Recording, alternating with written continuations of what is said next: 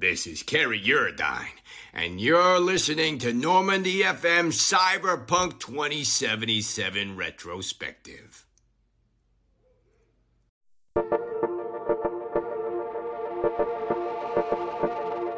Message coming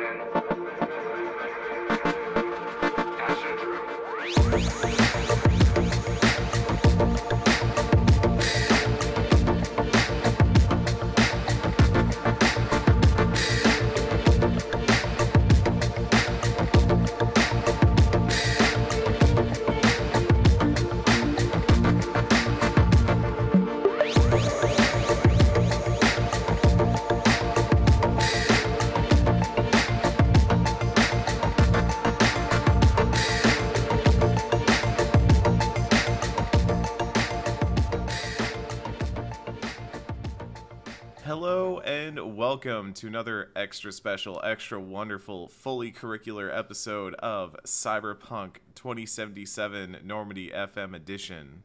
That's right, we're flipping around now, Ken. We're just renaming the show. I just decided we're we're we're now called Cyberpunk 2077.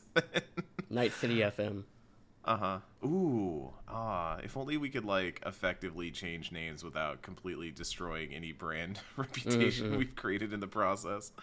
Uh, I of course one of your co-hosts, Eric Van Allen, joined by Kenneth Shepard. Ken, how you feeling today? Um, okay, I'm vibing. Ready to talk about this very complicated section of the game for me, a person who does not want to romance Panam, even though the game really wants me to. Even though the game is just putting Panam front and center.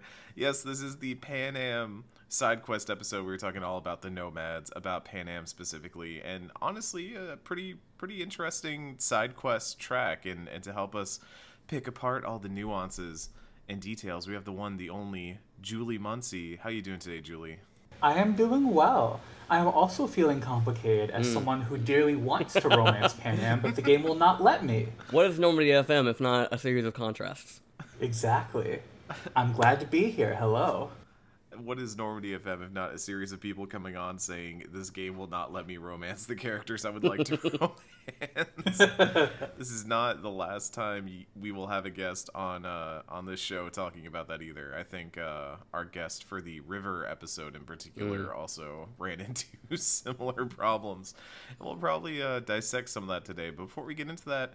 Julie, for the folks at home, uh, tell us a little bit about yourself and uh, also kind of what got you into cyberpunk in the first place. I mean, I I personally know the answer to part of that question, but um, I'm curious as to what your history has been with cyberpunk uh, since those those USG days.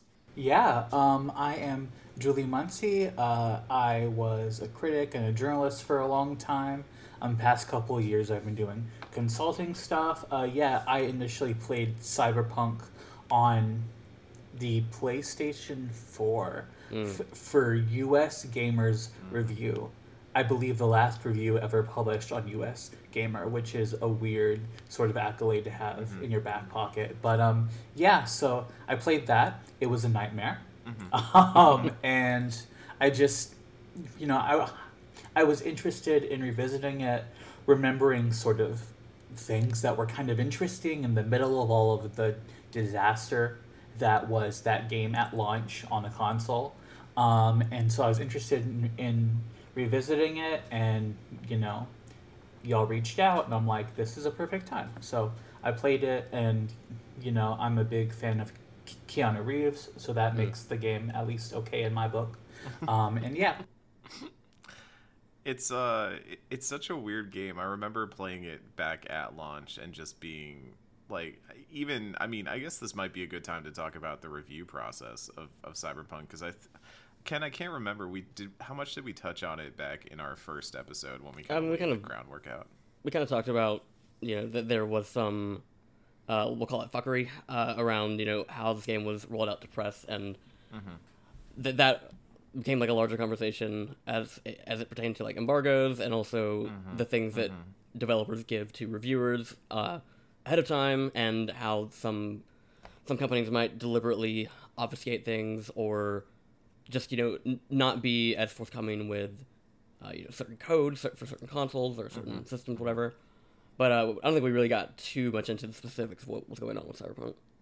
I, I think it's like interesting to note that like at the time, uh, it was very much a situation of like PC code was going out at a certain time, and then console code was going out much later. Um, Yeah. much much closer to release, as as many will infamously remember. A lot of the release day reviews or embargo day reviews, I should say, of Cyberpunk uh, were PC ones, and so you did have a lot of people coming out of it with positive impressions because having played the PC version at launch myself, like that that was a functional game. It definitely had some weirdness. I mean weirdness that still persists to this day even with patches and stuff. I during I can't remember if it was during this playthrough or during the last one, last episode. Um I fell through the earth again and I was like, "Oh right, this used to be a thing that happened like more frequently in Cyberpunk, but I guess it can still happen sometimes." Um but yeah, it was a whole thing about getting that PlayStation code in uh, and and getting that review in, and uh, yeah, it's it, it is a weird thing if I don't ever want to intentionally attribute malice to something, but there was a feeling of like, oh, they're much more willing to let people get some hands on with the PC version of this game versus the console version and that feeling of like this this console version was being worked on and and fuddled with and then held back until like the absolute last second they could have possibly gotten it out to us. Absolutely. Like the way it usually works, you know, even with really good games that don't have any problems or production difficulties, is there will mm-hmm. be, you know, waves of code that go out. so mm-hmm. sort of the outlets that the company considers, you know, A tier, B tier, C tier, whatever, based on their marketing needs. Um, but typically that difference is not quite so stark as Right. it was for Cyberpunk, Right. where the um, the the where there were certain outlets that got PC code fairly early. Like I think US Gamer got like PS4 code basically at launch. Yeah, we had that Um, code to you like right before launch. Yeah, and that's you know that is unusual for a game of this scale. It happens more frequently in smaller games or games where the press just isn't considered all that important. Um, but it was weird, and like again, I agree with you. Don't want to attribute malice. The more benign answer is probably yeah that they were tinkering with it until they absolutely positively could not tinker with it anymore, and it was still a mess. yeah, It was such a mess. it, it had that feeling of of they were probably just trying to have as much possible time with that. And I, I think another recent case as of the time of this recording is that like digimon survive didn't have code going out until i think there were some places that eventually got code on launch day. But um you know tom marks from ign and some other folks were out there saying like hey uh it was the day before this game launched. I think the game was already out in japan. And uh, we don't have code yet, and that can be an indicator of a lot of things. But I think in terms of Cyberpunk, and the reason why I brought it up is because this is a game that um, was being tinkered with at the beginning, and to some effect is still a game that is having weirdness to this day. And I mean, we I ran into some of it during this episode. Um, definitely, like I remember the Panam sections of this game for some reason having a few more issues than everything else because uh, I remember one mission specifically where you were supposed to ride along with Panam in the truck, and she kept falling out of the truck and just like getting hitched on something, and the car would keep driving with me in the passenger seat, but Panam would just be gone, like, just disappear, and it would break the mission. Um, I want to make sure we brought that up uh, as part of our cyberpunk discussion, but uh, we are here to talk about Panam. After all, we're here to talk about the Nomads. So let's get into it. Um, we start off with Riders on the Storm, where Panam calls us panicking about something. Saul has been kidnapped, and uh, Panam wants to recruit our help, uh, bring us into the Nomad camp, and, and, and get some some backup. Um, we kind of you know ask about you know what's happening. Are you back with the aldecaldos? Um you know have you officially rejoined? And there's kind of some some levels of you know there's still some stuff going on but you know family's family and we can't just let that stuff go by the wayside. Um the wraiths which i think are is the same nomad crew that uh, the guy from the last mission ran with from the- the Panam thing, the the guy that stole her stuff and all that. As I think it's understand the- that they're like a subset of the Wraith. Yeah, yeah. Um, it's another basically another clan took uh, Saul. He he went out on patrol, never came back. Um, and so we have this mission where we're going to kind of infiltrate this camp uh, and try to extricate Saul as best we can. Uh, we meet up with the group and we get the kind of lowdown. Um, and and we, we get an option to say like, hey, do you want to do you want to go in guns blazing or you want to go stealthy? And obviously, Ken here is like stealth, stealth all day. Julie, what kind of character did you run when you played Cyberpunk? I'm curious. Yeah, um, I ended up gravitating toward a fairly um, sneaky and quick hacking heavy character, just mm. because it felt it felt like the most distinctive and fun way to play the game. When I had to fight, I relied on guns. I wasn't really a big melee person, and mm. yes, so, so in these conversations, I always also chose stealth. I have this really bad habit. If a game provides me a stealth option, no matter how bad the stealth option is, I will mm. go for it like aggressively. Like I try to stealth Halo missions and stuff because my brain is broken that way. So yeah, absolutely, I went all in on the sneaky stuff. Um, yeah, I feel like I've been going more and more that way too. Although this mission in particular, um, I really feel like my character build came into its own because I've been trying to do a quick hack type character, but I just did not have the equipment I needed to make that happen. And so before we started this series of missions, uh, I went over to Pacifica because that is one of the better places to get kind of your, your mid game quick hacks and all that. Um, and dumped a ton of money on getting some decent quick hacks in my arsenal. So I got uh, like a poison cloud one that like infects someone with with toxin.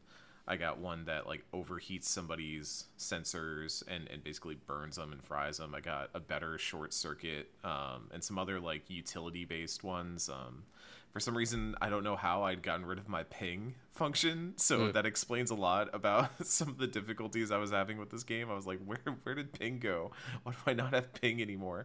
Uh, I thought that was just like a latent thing, but no, that's something you have to have slotted. Uh, and it, I'm gonna go ahead and say that the quick hacking does not feel like hacking per se. It does not feel like I am doing hacking. It feels like I'm just casting a spell. I feel like uh, a techno wizard when I use quick hacks. But Oh, absolutely. Right. it is also really fun to I, I think one of the cooler things in this game that i wish they'd explored a bit more is using the cameras to uh, use quick hacks because a- as we get into this mission uh, it is very like it's a i i promise i'm not using this as like over hyperbole or anything. This mission reminds me of deus ex like specifically deus ex human revolution. Uh, the way it's laid out the way there are kind of multiple avenues to get into the base that they kind of like broadcast to you and they're like hey you could go this way or you could go this way and there's like vents and there's stairs and there's all this stuff and you could go loud you could go quiet the characters will comment on what you do. It feels very very i mean it almost feels like a vertical slice level in a way. I was every time i played i'm like oh this is what i would have showed to press if i was like trying to display this game at a show. Um but I also think it's one of the more memorable gameplay missions because of that, and it really because of a section where you get up to the camera controls and take them over. It, it felt rewarding to play my character all of a sudden because now because I had snuck in because they were not alerted to my presence and because I took control of the camera room, I was bopping between the cameras, just quick hacking everybody and frying their brains, and I was like, oh, this is kind of cool. Maybe Cyberpunk has something going on here. yeah, I mean, it's interesting, like even hearing you talk about how you're you're finally like specking more into hacks in a way that you hadn't been up to the most of the season, and even so, our playstyles still just sound very very different. Like there's a lot of different kinds of builds that you can make within all the quick hacks that they allow you. Because like you have the things that you say basically feel like spells to you, where I've got stuff that's so much geared to me getting through an area unseen. Like I can I hack optics. I have memory wipe, which like if somebody gets into some level of aggro, I can just like immediately get them out of that, and then they stop looking for me. And that was something that was because like you know in in all the skill trees they have like you know there's some certain skill trees that are, they're specifically about your hacking and all the other quick hacks that you have, but even within those there are separate separate builds that you can go through and it's frustrating because like we, we talked about in the last episode it feels like the game does not do a great job of really helping you contextualize just how different a hacking build can be than another and you have to kind of go looking for like you had you know dump a bunch of money in pacifica like you're not necessarily finding a lot of these things Oh through yeah, no, I progression. wasn't finding anything on the ground or in like chests or anything. Most of the stuff the game was giving me through drops were like guns, and that was it. Yeah. I was just getting a lot of guns. So like you know, for all for all the depth that it has, it does a really poor job, I think, in terms of the entire game of really directing you to these things and helping you understand how a lot of these uh, different skills that you're going to unlock are actually going to be effective. And a lot of the you know the best stuff is you know you have to go through a lot of more benign stuff to get to the better things. It's like a lot of even you know the stealth related uh, skill trees. Like there's a lot of like stuff about like knife throwing and poison, neither of which I really use. So I had to go through a lot of things that I wasn't actually going to utilize to get to the stuff that I actually wanted at the end of the skill trees. Yeah, absolutely. I um I ended up, you know, kind of specking out and playing these as sort of a techno wizard Sam Fisher, where I would um use quick hacks to isolate people and then eliminate them mm. with like takedowns and stuff, and that is also a, a very distinct play style. And, I, and also, I was really interested in unlocking more sort of options to move through stages. So I went on a whole personal crusade to find earn, and earn enough money to unlock the double jump ability, mm. which Oh, yeah, um, opens up so much more of the game, but there is absolutely nothing pushing you toward it. I think on my first review playthrough, where I had to just sprint through, um, I was like late in the game and happened to visit a, a Ripper Doc shop, and I'm like, "There's a double jump." This whole time, I could have been jumping everywhere. Right. Like it's yeah, there, there are a lot of really interesting build options that the game nearly hides from you. Right. And mm-hmm. this mm-hmm. and a mission like this really sings if you know that they exist and use them. But if not, you know, I imagine it can I don't we didn't have this experience, but I imagine a lot of people did have an experience where they played it, you know, like Thief or like, you know, Call of Duty. Mm. And both of those are not nearly as interesting as what Cyberpunk could offer and can offer if you know where to mm. look. Right. I I have done the version of this mission where you kind of just shoot your way through, and it feels like so. It feels so bad because number one, you're engaging with shooting that again most of the time does not feel great. Like there are, we're, we're also at the point now where there's there are guns that are available that feel a bit more cyberpunky and feel very specific to the feel of cyberpunk. That I'm like, okay, you know, the smart pistol, the smart shotgun. I'm really digging all the smart weapons in this game. Um, that stuff feels like very part of what a cyberpunk future like arsenal should look like and and less of you know oh here's just a pistol glocks still effective in the future or like um but you end up doing this whole fight and then kind of walking through the second half of the level and being like oh wow this was really laid out in a way that i could have like done this more interestingly and and rebooted it. That was the first time i i did this level um back when i first played the game was i did a whole just i got caught and just went run and gun the whole time and uh, was so disappointed with how much of that level I didn't engage with. I just reloaded and like made myself stealth all of it because I wanted to see that stuff. Um, and there are even parts of this level that feel like they reward interesting things because, as Ken, you note, you have a fence that you can open using technical ability, and normally the breaking walls, breaking new entrances is a body thing, but this one very specifically is like, oh, if you have high mechanical ability, you can open this stuff and you can uh, say like, you know, I, I imagine it's like pulling a wire or you know hot wiring a connection to force open a gate or something like that, and something that would not be reasonable to do in a stealth situation, but would be um, useful uh, otherwise. And I, I I just feel a lot of this this mission is honestly like some of the best gameplay that uh, Cyberpunk has to offer, and it feels weird to say that because it is basically just a mission from Deus Ex Human Revolution, but um, it it really does seem to almost capture what this game was trying to go for was that mix of GTA and immersive sim and RPG all fused together into one like homogenous pile of game and uh, it feels really good. I even say it feels really good just getting out and hopping in the van and and hightailing it out of there. It, it feels like a really rewarding little thing. Um, yeah, I don't know. It's it's it's a cool Yeah. mission. I don't feel like there's more to say about it. But I mean, I, I think it's it succeeds in that it, it it feels one of the most accommodating moments in the game for any kind of V that you might be running.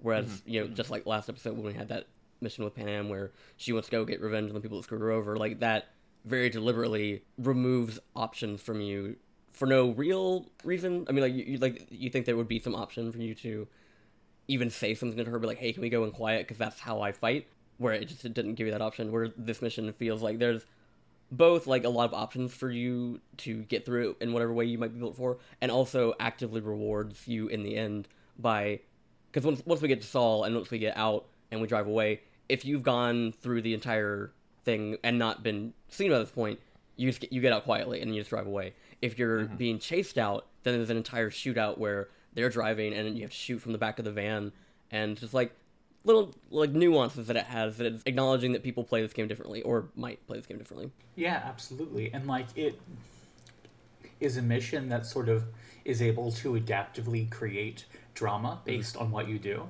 Like mm-hmm. if you sneak out quietly, that's exciting. If you're spotted and like make a run for the van while having a gunfight, that's also extremely exciting and it mm-hmm. rewards sort of playing it in a character based way where you're not going to take the time to kill every enemy because it's really interesting and fun to just run for the van and like that's a level of spectacle that cyberpunk doesn't succeed at all that often but you can tell is constantly trying to Right. Mm-hmm.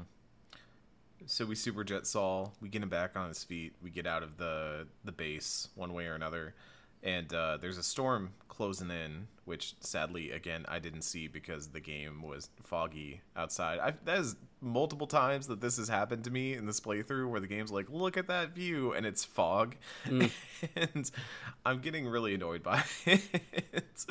Uh, but uh, we we head on the way back uh, to this shack that we're gonna shack up in for the night.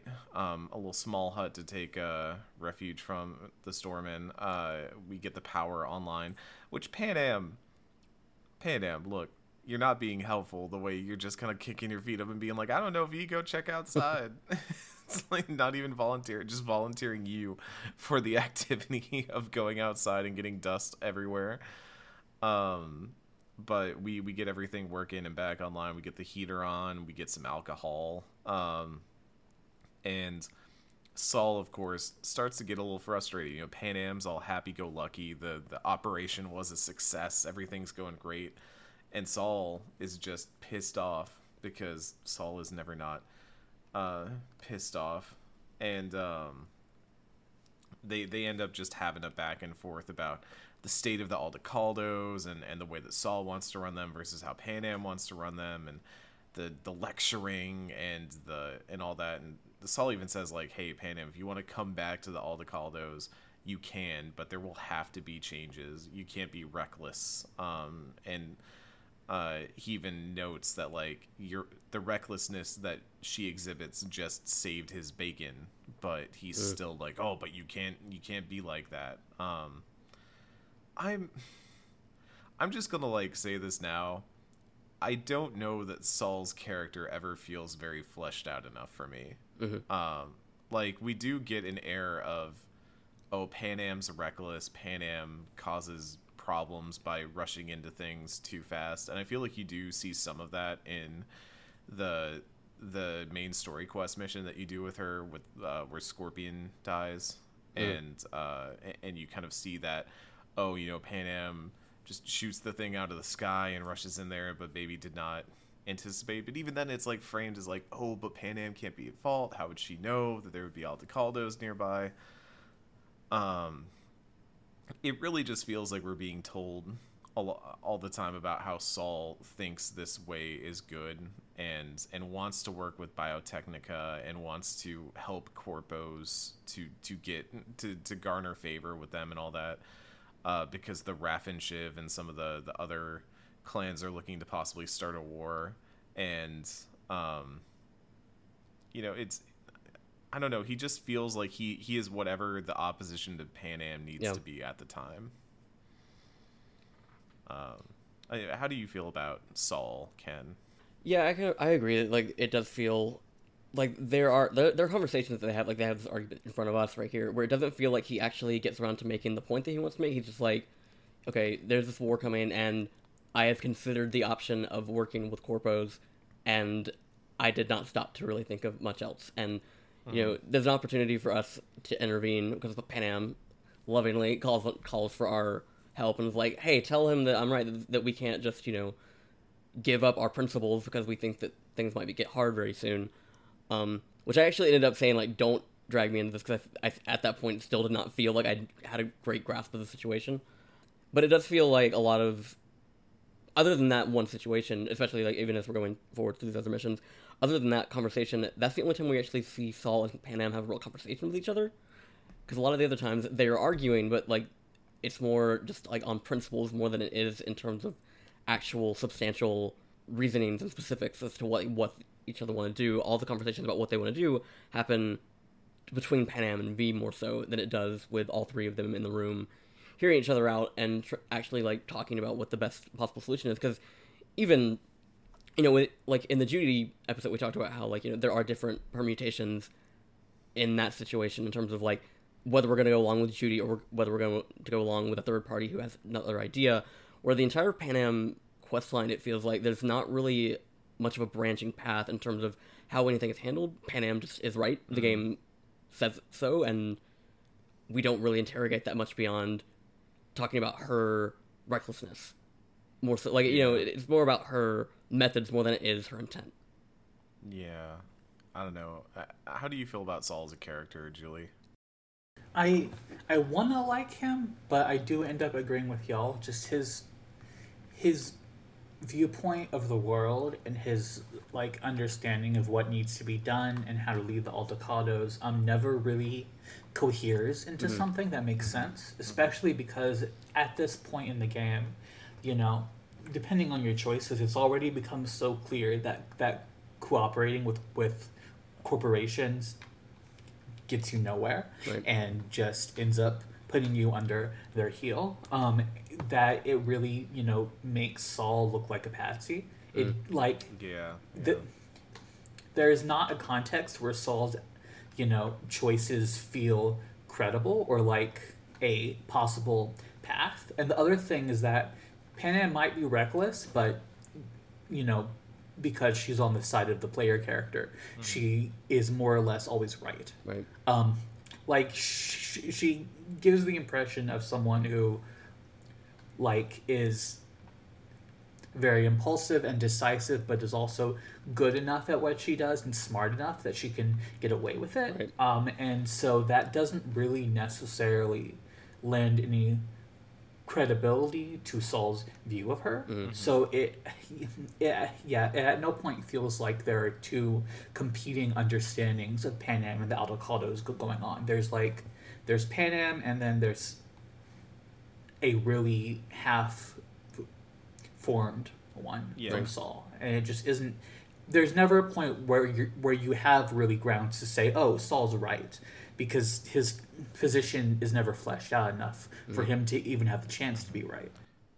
Yeah, you, you're you're just kind of given like conflict because like narratively we understand there should be conflict in this moment, but it does not feel like there is enough of a reasoned conflict happening here to actually be compelling in any way. And I end up sitting here just being like, "Oh my god, just shut up." and uh, I do like that there's a corpo option that you can tell Saul like, "Hey, I am a corpo. I know Right. that these people will use you and dump you. Like they've done this before. I have seen this before." Um, I've been on the other side of that table. Um, either way, Saul just gets mad and huffs off to go get some sleep, and he's like, "Bruh, duh, "Fuck off," and, and all that. um, and he does he does make a joke about haboobs, which, as as a former resident of Lubbock, Texas, uh, I do appreciate a good haboob joke every once in a while. Um, one of the few places you actually see those in in the U.S. Um, either way, we can toast to haboobs or, or whatever, and then we just kind of hang out and chat with Panam for a while. And this is what starts as a really fun conversation that quickly highlights a major problem with this game's romance system.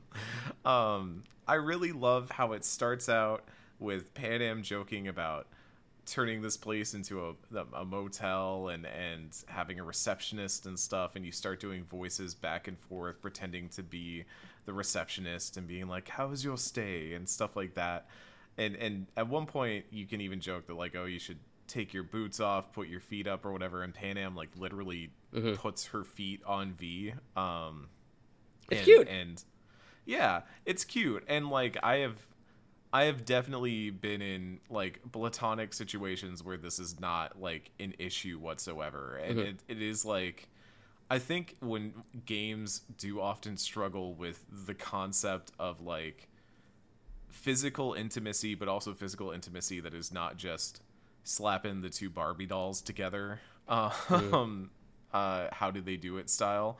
Um, but the, idea that like human beings can express intimacy in multiple ways and Panam is very clearly like a physical intimacy type of person um, and you you are like as a character growing closer to this person but then you run face first into the wall of this game's romance options which I I'm trying to remember all the options here. You can kind of be like um oh I, I think I'm ready to turn in.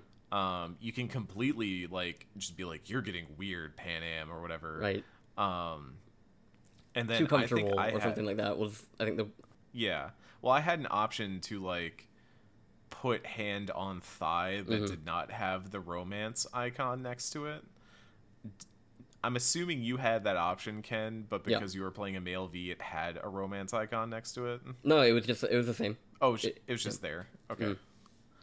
Um, I do not know what happens if you use that as female V because I was I was being The same thing that happens with male V.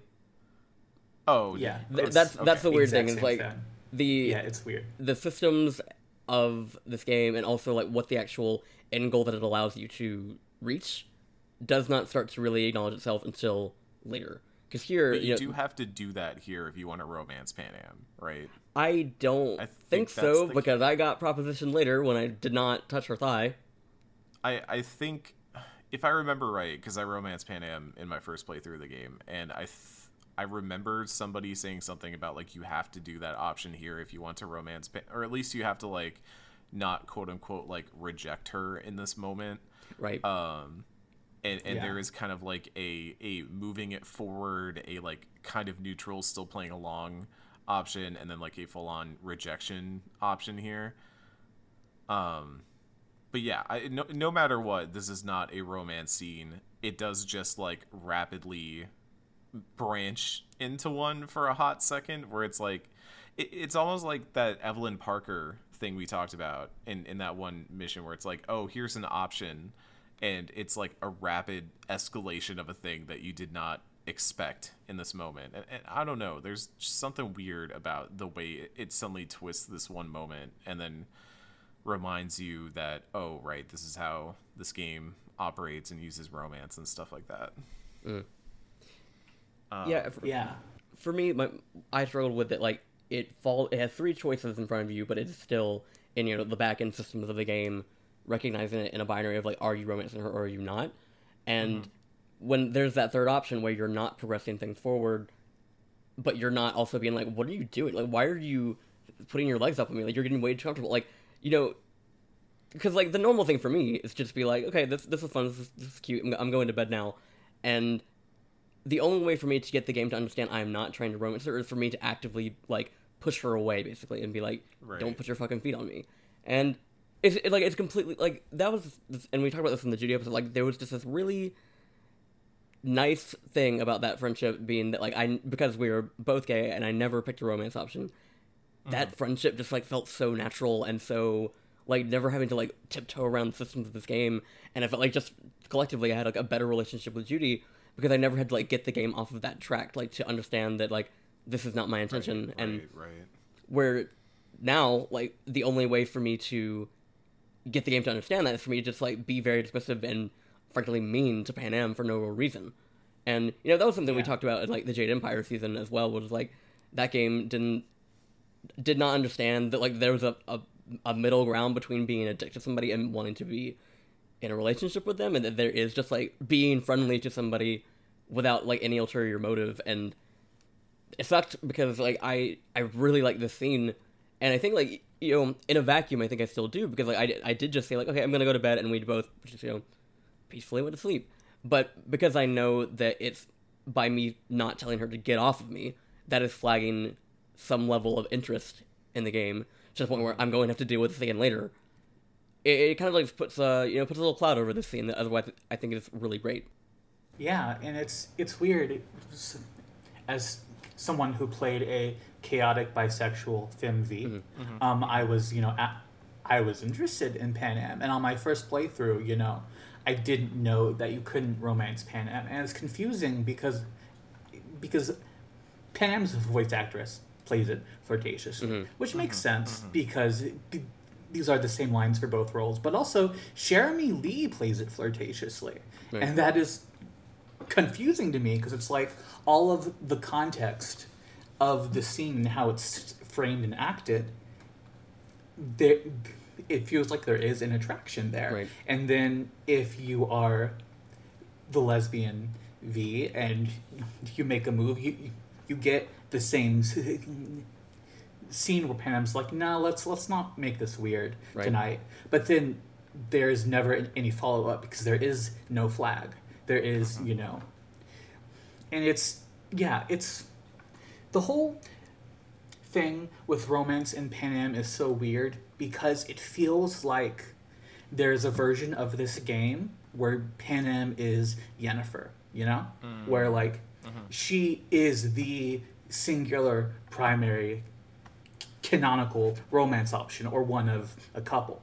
Mm-hmm. Um, but because she is that intertwined in the story and, and like a lot of the way you end up interacting with her in like the the ending that um, emphasizes her. Feels like you know she does stuff for you that I wouldn't necessarily do for my friends, Right. but would do for like a partner, and like it just it feels like the shape of the game doesn't really support the romance option system broadly, Right. especially when it comes to the writing of characters like Panam, who seems so integral to the story, despite also being sequestered in a way to that system. Right.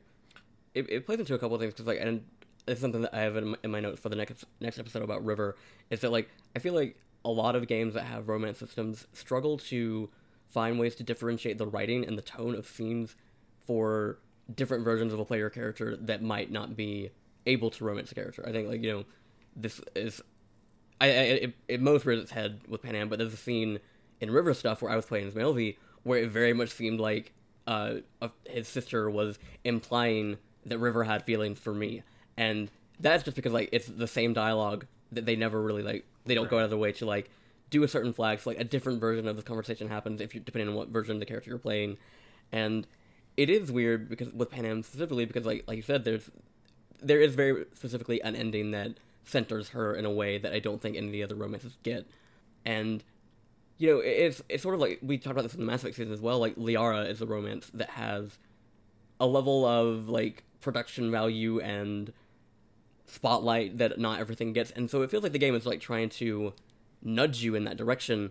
And I, I as a person that like obviously was not going for a character like Liara or Panam, I was I always have like a weird like resentment towards games that do that because it feels like you have given me options to like you know express a different like identity in this game, but like but you're still kind of like catering most to like a very specific type of person, um, and yeah, I, I think Cyberpunk, it, and this is gonna go in like it, it has a very rigid understanding of a lot of like sexuality and you know romance in general, and I think it just it rears its head in different ways for each romance. But I think the Panam one is the one where it feels like the game never quite reconciles the idea that it is, you know, locking off this romance from one from one version of V, but still kind of like broadly portraying her as very important to V regardless.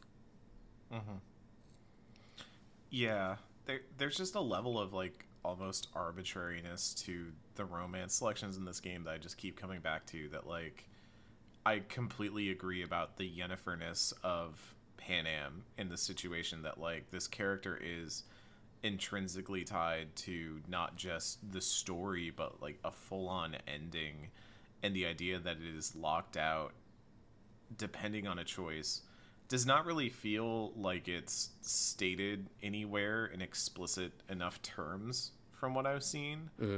And then also like the voice lines because they are unified ends up feeling like you are just kind of getting dumped out a trap door if you are somebody who is not going in with knowledge of who is romanceable in this game and is reading up some pretty blatant signs mm-hmm. from, from Panam, and uh, you you end up getting a lot of the same as male V, and then just never get that last like like, like a flag is a really good way of saying it. It's like like one thing does one switch does not flip, and that's it. That's you just never get that, and. I I would say that like there are definitely two romance options in this game, being Panam and Kerry, that feel more intrinsically linked to the actual events of the game than than River and Judy necessarily do. Um, but I it's just something I always come back to that it does feel like this like someone looked at the romance options and was like, well, we've got this like Punnett square of potential V's that that people can play, and we will allocate the romances accordingly, one for each. and it I can't believe that like Dragon Age Inquisition is the game I keep going back to, but it is the one where like romance in that game at least feels a bit more intentional and feels a bit more like they were crafted to be about the specific character and the specific situation and and who your character is. And in some ways like with um Solas like really ties into like the fact that you are a female elf and and like you are dealing with actual things about that. And there were even options for some of the other characters depending on who you were romancing that you can kind of confront some things about that. And i it, it's just something that i am really surprised that cyberpunk misses considering how interested it is in having this like living world and game that reacts to who you are and what you do and, and your choices and things like that. Like your your life path is is a is supposed to be this big thing but then like like the Punnett square is what I keep coming back to it's like which V did you make this is who you get to romance and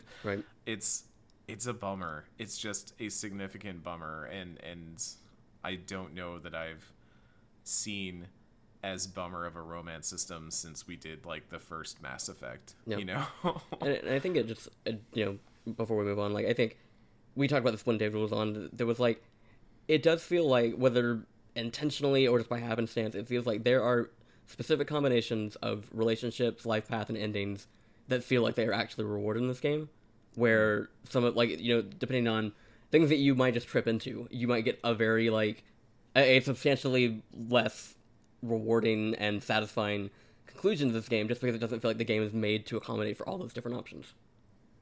yeah Yeah, and just you know, what, what one more thing about this is mm-hmm. that it's like, in no way should, you know, you have a right to romance whoever you want if it doesn't match with the game's narrative. Mm-hmm. You know, one shouldn't feel like entitled to that. But mm-hmm. it, it, the way it's framed here clashes so substantially with the way, um, you know, the game wants to imagine sexuality. It mm-hmm. simultaneously wants to portray a very fluid sexual world, but also has such a conservative view of binary sexualities. Like, to the point where the idea of being straight or gay is never even mentioned. Like, really? Um, Like, the idea of binary sexuality is both doesn't exist and is so deeply ingrained Right. into the world as not being worth mentioning and it's just strange and it, and it really comes to a head with things like getting the unexpected experience of being led on by a straight girl as a lesbian if you if you're interested in Panam like that's weird unexpected accidental representation and like it's it's just bizarre Right. Yeah. It is, yeah. Again, it just feels if there was some deeper narrative tie to like link some of this in, I, you know, I'd be willing to like look at that, but it does just feel almost like again, like like they were looking at a list of features on a whiteboard. They were like, "How many romances do we have? Four. How many V's can we make? Well, with our system, four. Okay, cool. It's one for each. Drop them in the buckets. Um, yeah, it's it's bizarre, and I'm sure we're going to talk more about that when we get to Kerry as well, because Kerry has some stuff around that as well. But um, we'll we'll talk about that when we get to that episode. For now, um, Panam thanks us for coming on the rescue mission. Uh, as I, I do actually really like that if you've kind of played up the whole hotel thing up to a certain point as as Panam like heads off to go to sleep or kind of drifts off to go to sleep I should say um uh Keanu Reeves has one of his best line reads in the game here, doing like the "We thank you on behalf of the whatever motel," and uh, I do like that in these missions, compared to the Judy ones where he was just constantly a thorn in your side and would not shut up. Like here, he's like playing into the fun of it and like just kind of there as like a fun side character, making little comments and stuff. And I'm like, huh. They, they, they could have done more of this, and I would have liked this character a little bit more. I don't know Yeah, why, like, like- here he's this way, and others he's not this way. like I've been okay. Like I said last time, I, I played ahead a fair bit, and you know, we getting into the stuff about like what is the actual like how, how is the game going to recognize V and Johnny's relationship by the end? When it gets to that shit, it doesn't. It feels like they needed more moments like this where Johnny was just like a normal fucking friend to you in the midst of all this shit. Because like you know, every time that we talk to him, he's either being real shitty and mean for no real reason, or he's you know on his on his soapbox about all his various uh, things that he you know his various beliefs about you know Night City and corporations, etc. Where I, it felt like there were just like too few moments like this where it's just like it felt like he was you know in on the banter with me and all my friends and felt like he like you know he not necessarily wanted to be there but just like was content with the company as opposed to you know pissed off about one thing or another if you're gonna have Keanu Reeves in your game, and you're not gonna like have these little snarky aside, uh, not like snarky, but like jokey asides and things like that. Like, what are you doing with all that money? Like, come on, please use your money, your Keanu Reeves bank account to to at least make him read fun stuff like this. If you're going to also have him be like this angry, like Joker type popping up all the time too. Um, but we get we get up. Panam and Saul are outside. They're they're heading out, and and Panam holds true to her word and gives us uh, her sniper rifle, uh, the Overwatch. Um, which I'm gonna be real. I was like, oh yeah, I love sniper rifles. This rules. And then I used the scope once, and I was like, wait, this is like a night vision binocular scope, and I never touched it again. can you not mm, okay I, I i didn't use it but i don't know if like you could switch the mode or something Yeah, I need to look into if I can switch the mode or something because every time I used it, it was like broad daylight and it was a night vision scope, and I was like, "Oh my god, my eyes!" it's that mm, archer Yeah. bit of my eyes. right. Um, I used it a little bit, but like all of the signature guns, it gets underpowered real quick. And mm. so I'm like, well, you know, Panam, I'm not going to sell this because I like you, but I'm not going to use it either. Mm-hmm. I'm I'm baffled that, to my knowledge, at least not in Judy's apartment, and I there might be a way to do this in V's apartment, but I'm not sure. But like, I would have loved a Skyrim type thing where you can mount weapons on the wall and have There's like a in, in, collection. V's, in V's apartment You can get that in V's apartment. Mm-hmm. Okay, I need to go back to V's apartment. I've been I've been staying at Judy's apartment, so um, it's yeah that that that feels like maybe this gun is just for that. You put it up. It's a really nice looking gun. It looks cool. So you just put it up. It's got stickers on it. I kind of like that. Um.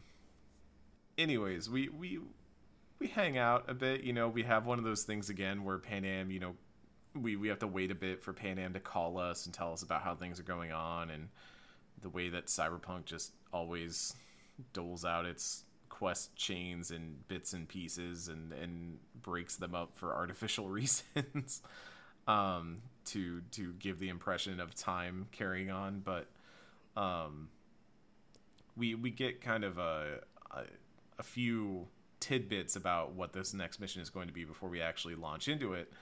Uh, and we head over to the uh, camp. We we decide that we're going to to help Panam out with something. And um Saul's not happy about us being there, which is like, hey, come on, dude. like, we Save just you. save your bacon, please. Um, but uh, we we get to a meeting basically, and and Panam and Mitch are really keen on this basilisk that is in a cargo transport that's that's coming down the highway. Militech wants to uh, send it off somewhere. Uh, basically, send it to, as they say, like a third world country to fuel some war there. And Panam and Mitch are like, let's hijack it. If we get that basilisk, we won't be so weak anymore. We won't have our leader being kidnapped by other clans and stuff. We'll be a powerhouse in the wastelands again. Uh, Saul, meanwhile, is not, not, not, not really like keen on the idea. Is like, no, I, I want to work with biotechnica and do things for the corpos and stuff like that uh and and huffs off. Um so we're gonna have to work with just the nomads just the uh the old the old folks the the vets who uh are more keen on this mission with Panam than than saul is.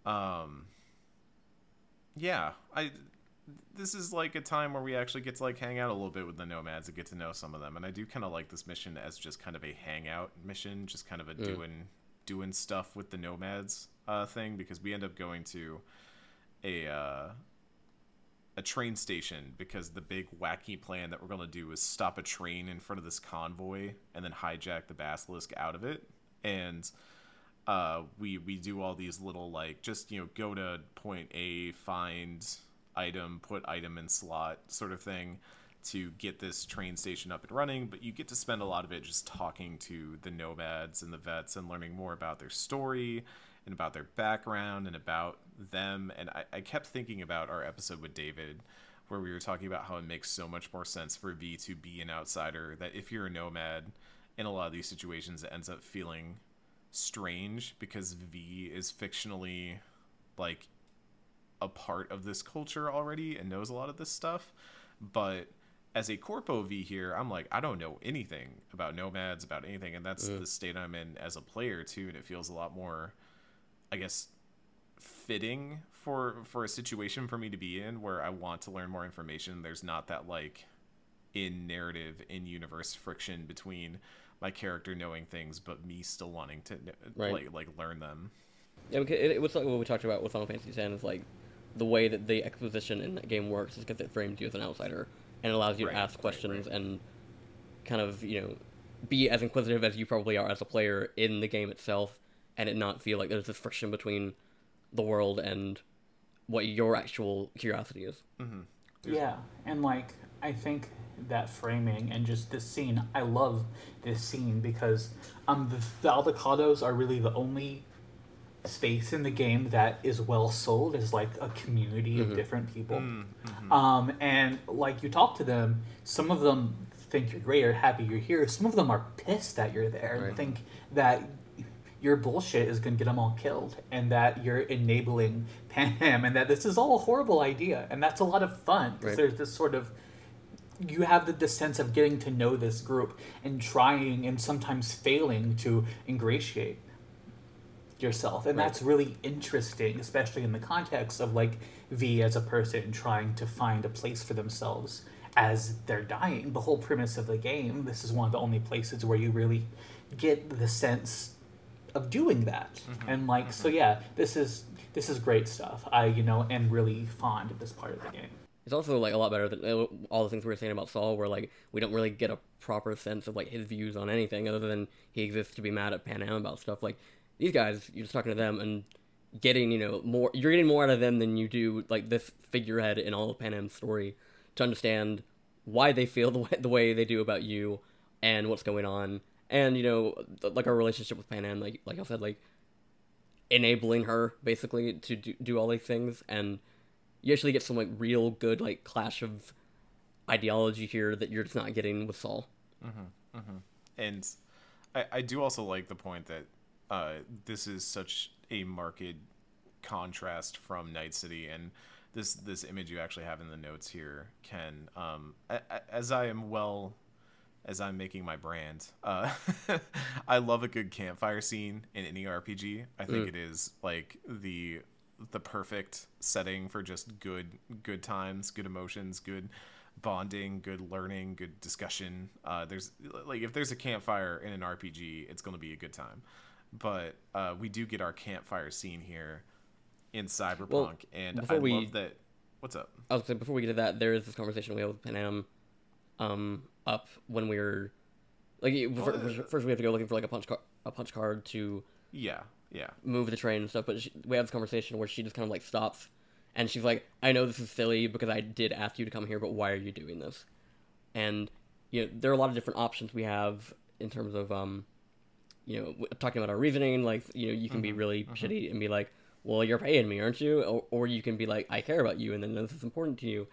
And something that like I am I I found myself enjoying more about Panam than any of like the stuff we talked about with Saul and you know all her like distrust of Saul's ideas for like you know working with a corporation. What I like more is kind of like Panam is a person who has left something to go into Night City and is now coming back and kind of like dealing with what that city did to her and like kind of you know because like if you're if you're in like a community for like the majority of your life and you go out you know you're going to you know see the world differently and you're going to learn things about mm-hmm. like things that you might have been shielded from or you know kept from in one way. And here she's just you kind of get the sense you know through everything that happened when she was working as a merc all the ways that rogue kind of like manipulated her when she was mm-hmm. doing merc mm-hmm. work. She has stopped trusting people in a way that she probably did before she went to the city and so I like that we're able to kind of you know be a person to her that like comes from the city, but like kind of prove like not everyone that comes from the city is out out for themselves and is only looking out for their best interest or is only interested in money. And it's like no, like I am Night City born and raised, and I'm doing this to help you, my friend.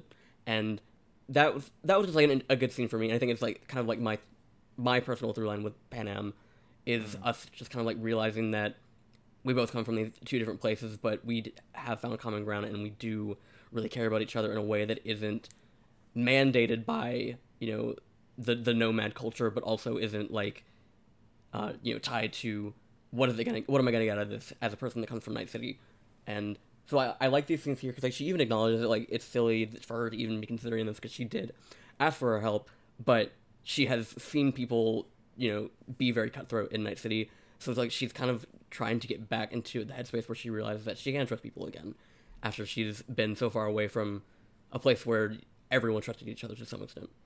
Yeah, and like what I really like is that that sort of narrative through line is even built into way into the way the spaces are designed here. Like you can see it in you know that picture Eric was referencing in the show notes. Um, like ooh, when you're out with nomads, it's one of the only places in the entire game where Night City looks pretty. Um, seen from that distance, From and you distance, get yeah. yeah, and you get that sense of this as a more naive and human place, and then you know, Night City from distance is beautiful, and then you go there and it's horrible, and you come back, and it, like this feels like a place where you define and redefine your relationship to Night City, mm-hmm. and that really, really works for V and Panam, and it's again, this is one of the be- the smarter sections of the game, and it really, this is this is Cyberpunk's writing firing at nearly all mm-hmm. cylinders. Yeah, I really like when they. Oh, sorry. I I was just gonna say that's that's kind of where I was going with the campfire was that like I love the way it frames Night City in the mm-hmm. background, and we talked before about how during a lot of these sections with characters um, like Judy, uh, they they love to frame the idea of leaving the city as the the place where you can kind of get away from it and talk about actual things that are not just like the continual like grist mill that is Night City, and um, it's it, it works so well because you have even this like not just you know visual obvious contrast of like distant technological city that you know is really ugly on the inside versus like what's happening here which is much more small and personal but you even have like it's a campfire. It's so physical. It's so like not technology driven. And i love the idea that they just threw some sticks together and made fire instead of like you know activating a neon heater bot 5000 or something like that. Like everything about the nomads is so in tune with what's around them rather than like existing in this uh like techno city future where everything's very removed and everything's like jacked in and and plugged in and all that. And i, I love the visual contrast this section gives you. Yeah, and I, and I was gonna say like, and I brought this up in the GD episode as well, where like all the the four like companion quests, like they have one point where they are very intentional in like where you're talking to them and where Night City is in the shot, and mm-hmm. for like for, for Judy when we were you know out on the lake, you know it was very much in the distance. Here with Panam, it's in the distance, and with other characters, it's going to be in other places, and it's just gonna feel like very representative. Like what is that character's relationship to the city, and kind of like as you ponder your future with the city, like with this person, does you know the view, the literal view the game has given you, does it jive with your vision of your future? And yeah, this is just like a really good way for them to encapsulate that both in Panam and also just the nomads generally. Mm-hmm. as we get to know the nomads a little bit more in this in this scene as you know we we kind of give Panam our, our thoughts on on the situation and go down and sit down with them and just kind of talk we also get so much information on who they are their their like existence as veterans of these corporate wars that that they used to fight in. Like there's this interesting like idea of them talking about the basilisk which is a, a weapon of war that they used to all like lock themselves in. I think one of them uh jokes about like how uh they they signed up for a war and they just spent weeks at a time in these um iron coffins just like having to consume like gallon after gallon of of different substances to deal with the radiation and all that. And you can kind of be like why do you want to get back in the basilisk then? Like why do you want one of these in the first place? And and they're like it's all about having the choice. It's all about the fact that we get to make this decision and that's going to help our people in the process. And it's not just doing it for some corpo out in the distance who doesn't give a shit about us. And there there's so much about this section that I like and I think really sets up what will be, you know, one of our ending options here with the nomads.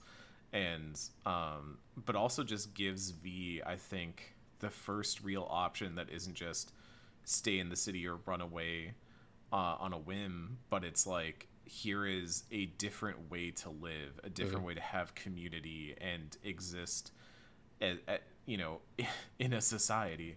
Uh but but like somewhere else with a group of people that don't necessarily share the values of night city and and have found a way to live harmoniously not without conflict but certainly like living with each other and and thriving in some ways without necessarily indulging in what is just the the testament to corporate greed that is night city. Um it's it's really nice. It's really really nice. um. Anyways, we we wake up. Um, we go to sleep first as Panam kind of recounts the stars and tells us about different constellations and things like that. Um, as as we wait for the the time when we're going to intercept the convoy.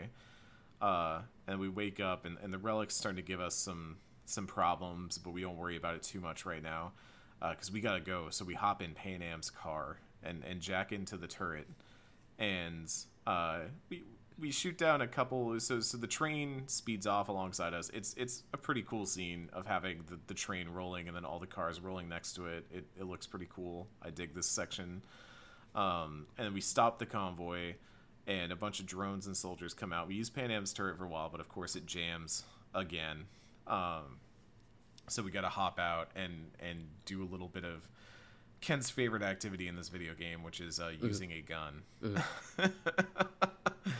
um, and these are, I will say that I was surprised at how high a level an enemy it was putting in front of me for this mission. this is Panam's missions seem to always end in shootouts with extremely well equipped and dangerous enemies. so maybe Saul's onto something here. um, but we eventually take them all out uh, and and take control of the convoy and the truck that has the basilisk in it. We drive them back to the Aldecaldo camp, and Saul is obviously pretty pissed off.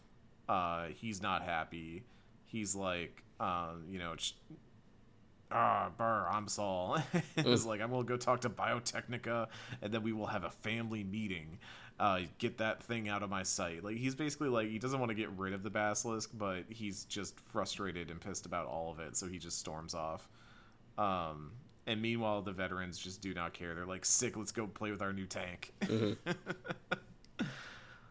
um, and that that pretty you know we get a little it's like a 24 hour wait. They like expressly tell you like wait a day for Panam to like get this all set up and then we can go right back. We do get some text in the meantime uh, if you take long enough uh, where mitch will like text you pictures of the basilisk and stuff which is kind of fun.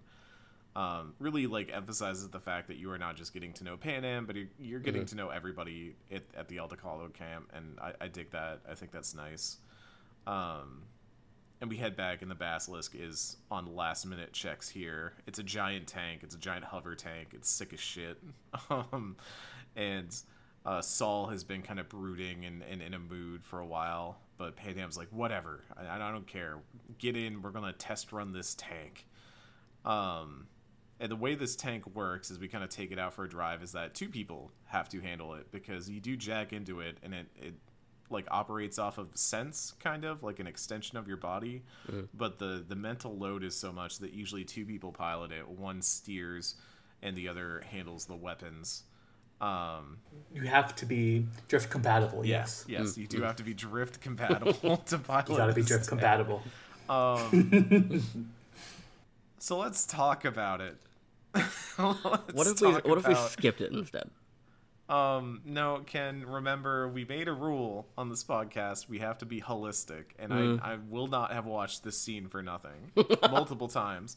Uh, so this is when we get our sex scene with Panam, and so if if you are a male V who is romancing Panam at this point, I should say, um, you you kind of link in and Panam also links in. At this point, you've kind of been doing a very tutorial of like, here's how to pilot the tank. And I mean, it controls like a tank would. If you have like driven a hover tank in any video game, you know exactly how this tank handles. I mean, Um, it's one of the better handling vehicles in the game. So yeah, yeah. I, I want to take it back for to that. City. Yeah. uh, where was this during the street races? Uh, could have ended that one corpo dude a lot faster. Um, but the whole thing about it is like, oh, you jack in and you can feel each other, like you share sensations and things like that. It- you know, it's it's that whole like we are sharing my mind melding sort of thing. Uh, and if you are romancing Panam at this point, or if you are a male V who is romancing Panam at this point, or if you're a You can be male V like- who, or if you're a male V that just happens to be in her proximity.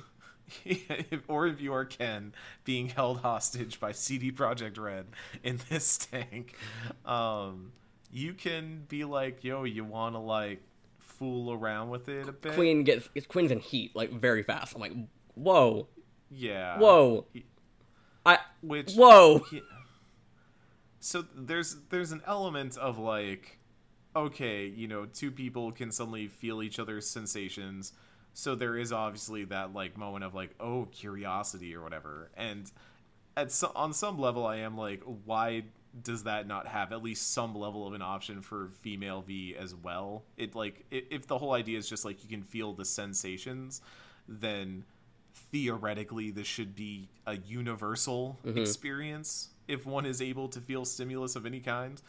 Um, but then it turns into like, oh, let's just like bang in the tank, and we it, like swaps back and forth between POVs of like the in tank cameras and the which are like what's that paranormal activity is that the one with the ghosts and Mhm. shit um where it's like paranormal activity cameras inside the tank that are watching these two go at it in a way that just looks like insert any like unity ripoff not safe for work steam game in here. And then like also jumps into their povs as well just like hopping back and forth. And it's it looks i mean it looks awkward and i almost would have been like more on board with it if they had had braced like the awkwardness of what it was a little bit more and like made it clear that these characters are like having fun and goofing around. But it has like this it feels like it was written for the cyberpunk porn parody. Like that's the Mm. level of, of what it feels like. It feels like it was written for a porn parody. It does not have any of that like I don't know, like like the Judy romance scene had some intimacy to it. It had like some level of these characters like clearly they they are getting to know each other physically, but they have some level of emotional attachment, and that is like important here. I'm sure Ken you can probably speak to the Kerry romance scene and, and how that plays out.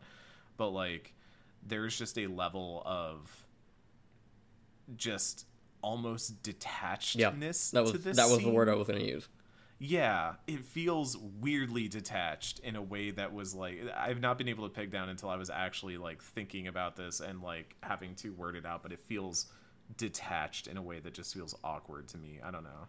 like when you when you bring up like, the idea of them like handling the actually like dealing with the awkwardness and like the weirdness of it all that to me feels like more in line with like the romance that has happened up to this point because like so much of you know the stuff with Panam at this point has been like her like trying like trying to learn to trust broadly people again but like you very specifically she's trying to be like okay it's this person that comes from this city that I've seen be you know what it is what it's been always described as and like and I- I've said this multiple times, like every other sex scene in this game feels catered to the character that it's about.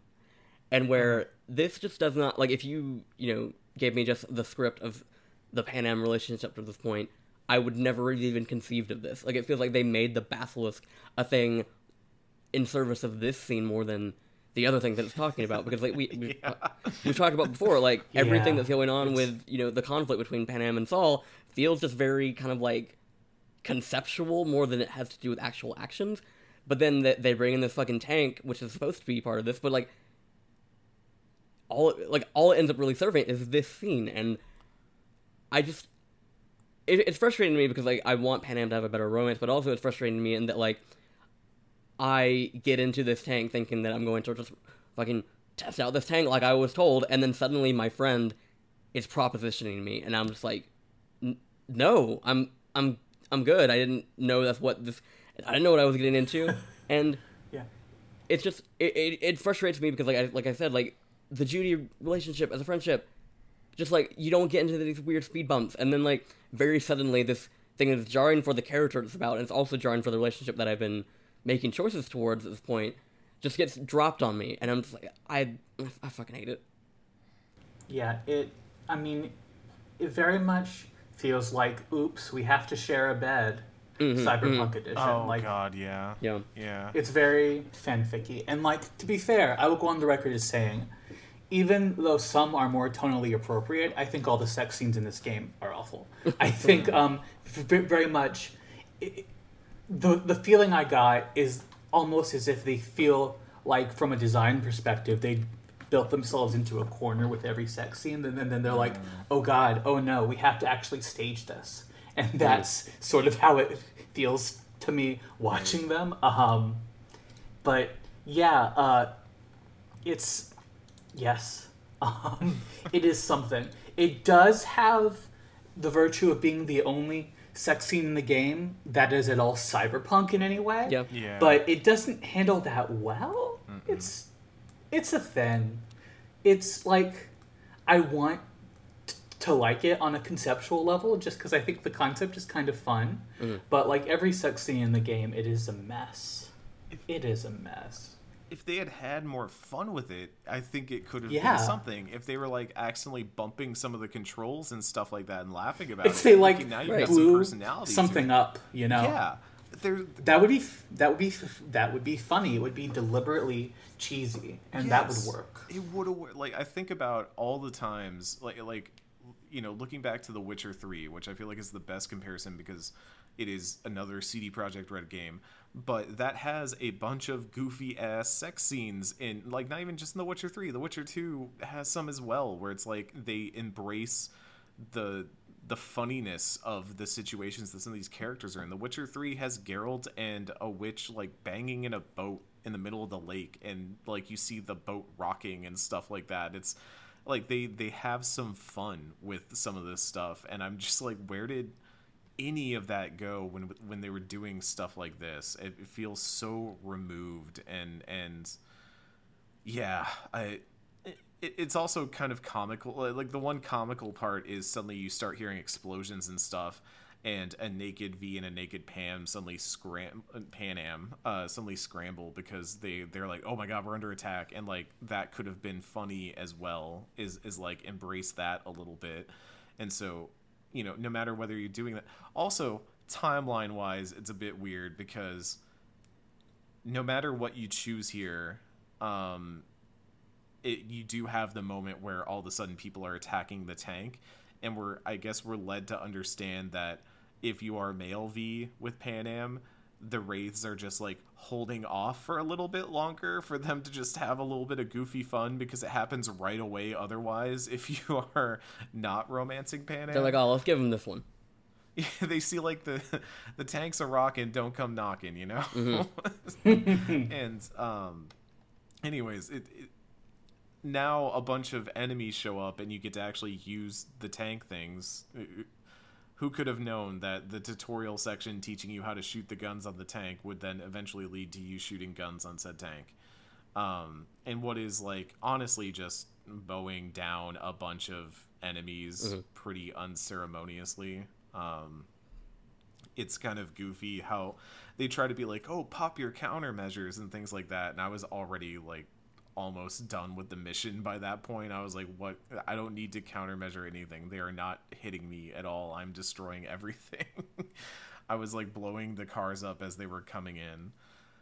Um, and then we hop out of the tank. We we like dock it at the tank dock at the camp, and we hop out of the tank. And again, this would have been a great time for like, what if V and Panam popped out and they're both naked? That's kind of funny. you could have some fun with that if you were writing this in a fun way. And I pulled up the YouTube video to double check, and no, like they both pop out fully clothed. And somehow, in all that chaos, they managed to slip their clothes back on in that tiny little tank. So, uh, there you go. But, um, they get out and um, Panam is flustered. She was like, "Oh my god, you know, we we were attacked. I didn't think they would ever attack. Like that was, um, I you know, Saul's gonna be so mad, and I can't believe this." And um, getting ready to like get into like a uh, verbal sparring match with Saul, and Saul just walks up and is like, "Hey, I want you to lead the clan with me." and that's like the big reveal is that Saul has had a giant change of heart and realizes that his way is not always the best way and that Panam should be co-leader of the family and that he needs to listen to her more often and that she has good ideas and we have resolved the Saul conflict they will never again fight I again I, I mean, if it feels as half baked as everything else. yeah, Saul's entire existence is just to provide Panam a foil when Panam needs a foil. so there you go. Um, yeah, this that I mean, good for Panam. Happy for her in this moment, but the scene did very little for me, honestly. Same. Anyways, the vets con- congratulate her, and everybody's having a good time. And Panam wants to kind of walk and talk with us, and uh, we we we head up to the bar to get either a beer or a lemonade. Which um, I'm guessing you got a lemonade, right, Ken? Are you Yeah. still are you still straight edge V? Mm-hmm, Mm. Yeah, I don't know got why a beer. lemonade is like the alcohol alternative for everyone in Night City because this is like not this is not the first time somebody's offered me a lemonade and I was just like I mean I like lemonade that's fine but I was Yeah, like, why yeah. that specifically? Uh, I don't know. You're, you're out in the middle of the desert. Nice, refreshing lemon, Mm-hmm, lemonade. Yeah, it's a good time. Yeah. I'm so, so I'm surprised they have lemons in Night City. Yeah. That's the thing. They probably have lemon like syrup in the way that like grape artificial flavor is not what a grape Oh, yeah. tastes like. Oh, so it's no. probably like d- artificial lemon. I bet I bet I bet those are bad lemonades. I bet those are bad. But, but if if it's all you've ever known, what like you know, if, if Night City Night City fruit juice is the only thing you've ever known, I bet they're all like they probably all taste like the lemon uh Powerades or whatever. Mm, it's like a lemon lime Powerade. damn. Yeah. I mean, look, I I get down with a good lemon lime Powerade, but um anyways, Panam's kind of talking to us and we're like, you know, what what's your plan for the future? What are you doing? And she's like, "Oh, you know, I'll figure it out." You know, now Saul's like, "I'll figure it out with Saul rather than in spite of him." And I kind of like that line. Um and and she brings up the idea of like, you know, V, you could come with us if you'd like. Like you could join us if you want to. You don't have to live in Night City and like everyone here would welcome you if you choose to. And one annoying thing is that we just do not get an option to say yes uh, here because the game does not want you to yet. Well, cause they, uh, yeah, I mean that's the thing is like with Johnny being like the very immediate threat. I, I think like it makes sense for you to kind of be like, I would like to, but I can't right now. I, I think that that works with Judy as well. I think just in the future, this is a possibility, but there is something we have to deal with right now. Uh, the thing we have to deal with is the relic malfunction because, as is customary in all of our companion episodes up to this point, the relic malfunctions and knocks us out cold. Uh, and Panam does a sick bar hop and uh, is trying to help us out. When we come to, we're in a tent in a new place, and uh, obviously time has passed because Panam has changed her wardrobe. But uh, we're like, what's going on? You know, we can either like tell Panam is like seriously concerned about our state and what has happened, and we can either tell her the truth or just kind of brush it off. Uh, which obviously I told her the truth. I don't know why you wouldn't after all that y'all have been through at this point. Uh, They really do. Uh, we'll, we'll, we'll talk more about this in a second, but um, like like Panam is like a pretty core character to the story at this point. So we tell her about what's going on and, and everything that's happened, and Panam is just immediately like, I am going to help you. I don't know how yet, but like we are going to help you. And you get like kind of a walking back to Panam's car where you see Saul and Mitch and they're all, you know, you're okay. You can hang out here if you want to like, you know, you don't have to leave right away. You're always welcome here. Um this is like their new camp. They have like moved locations since the attack. Uh and they're like you're always welcome and everybody's being super friendly as you're walking out and we reach the edge of the camp and Panam's just like, how can I help you? Like, please tell me like any way you need it. And you know, we can kind of be like, you know, you can't help us. Hellman was like part of. We can reveal that Hellman was part of that situation. Us trying to like solve that, and we can't um take care of that anymore. Like that was a dead end after all. And um, Panam is just like, look, you know, whatever you need, the family is here to help you. Like, we will do anything for you. And that's kind of where the quest line leaves off. But it really does. Like, by the end of this, I was like, I really like Panam's character. I really like the Nomads. I really like this quest line. I really like just everything about this. It feels like this route has been set up, which obviously this is like not just important as a companion, but important as uh as as like opening up a an ending path for V. And it's it's this moment of here is this option, this place that you can go where you are going to be able to live a different and potentially better life with people who already like love and accept V. And there hasn't been a community like that in this game so far. Right. um, everyone has been very out for themselves and it's only been like individuals that you've been able to work with. And even in some of those situations like with judy like the the game very quickly is like oh never mind. We killed a bunch of those characters off screen while you weren't looking. So uh, you can't just go live out your days helping judy run the the bar anymore clouds i think it was called um you you know that's judy's leaving so that's that's something else Uh, but I, I really like all the Panam nomad stuff. Like by the end of it, I was just really remembering why I like this character in spite of a lot of weirdness around Right. her and her romance, and really dug this part of the story in particular.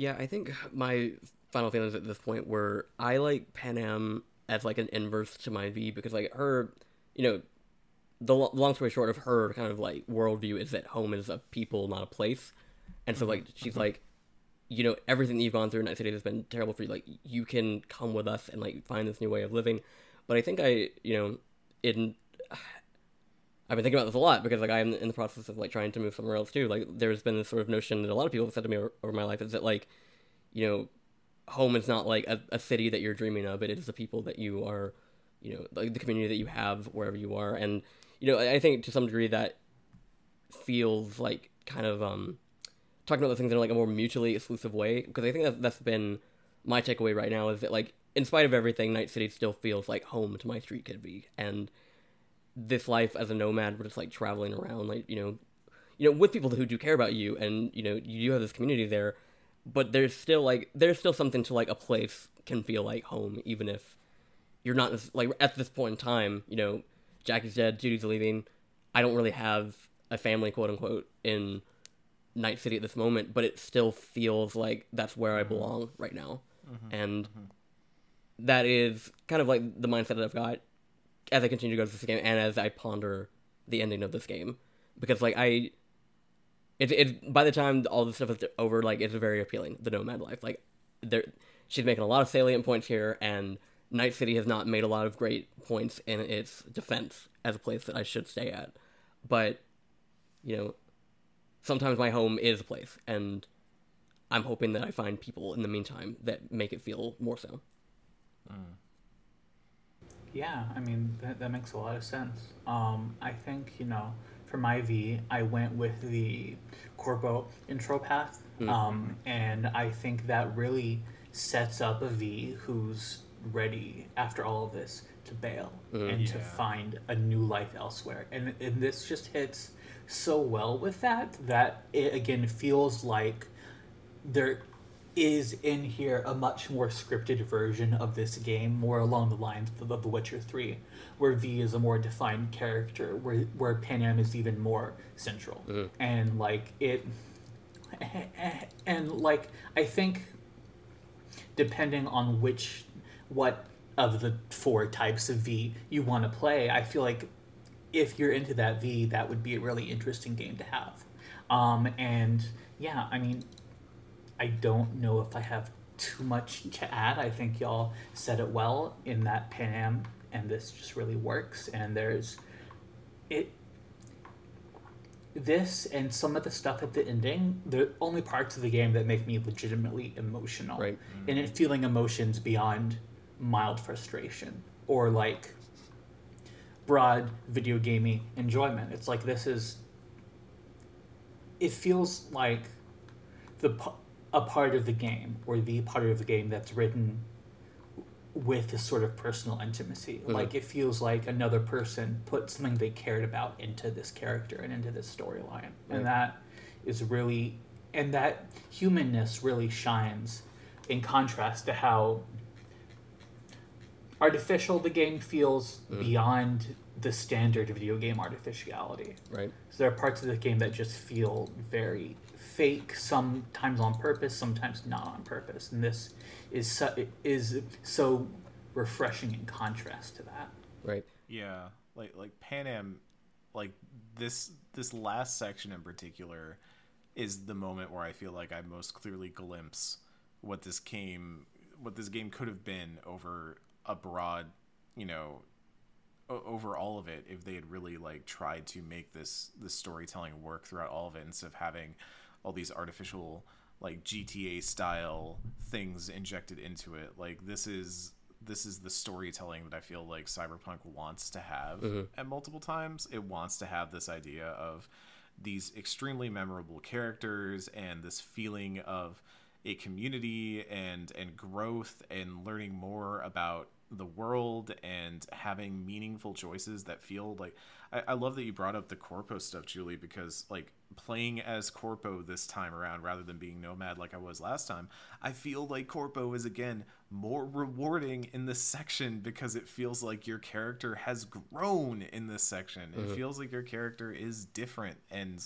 has learned a new outlook on life. And i I just enjoy so much of this, and it's to a point where like I have not booted Cyberpunk back up yet, and I'm kind of dreading going back into the city and going back to some of the stuff that I know I'm going to have to do for for the river stuff and the side quest stuff because I I love this separate world that I've like glimpsed now, and I know that there's not going to be a lot of stuff like that moving forward.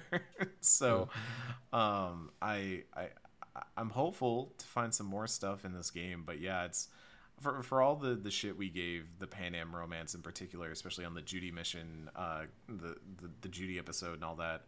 Uh, I and, and I do think it is like well deserved shit. I do think the the romance stuff just ends up feeling like a goofy add on to all of this that that does not come to fruition in the way that it should have. But the the nomad stuff ends up feeling really just wonderful and, and really mm-hmm. good and and like it's also so markedly different from everything else you do in this game that it does show like what the nomad stuff could have been and possibly what they could have done with other sections of this game to make them feel more distinct instead of feeling like they're part of this homogenous blob that is Right. Night City.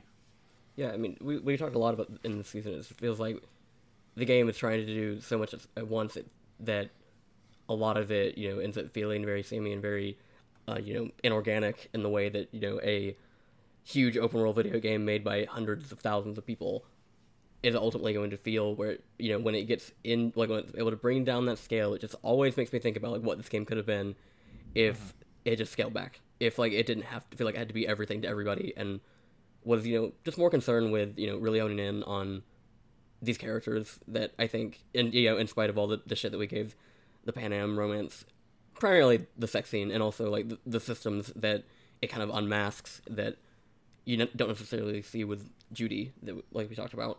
Um like the one's not like falling into all of that shit. Like it just you know there's something here. There's something that could have been you know a lot more meaningful and memorable and probably less glitch ridden in the in the process of scaling down that uh I just constantly wonder about when we each time we finish one of these episodes when we leave on some note where it's like oh there was there was some shit here. There was something worthwhile here.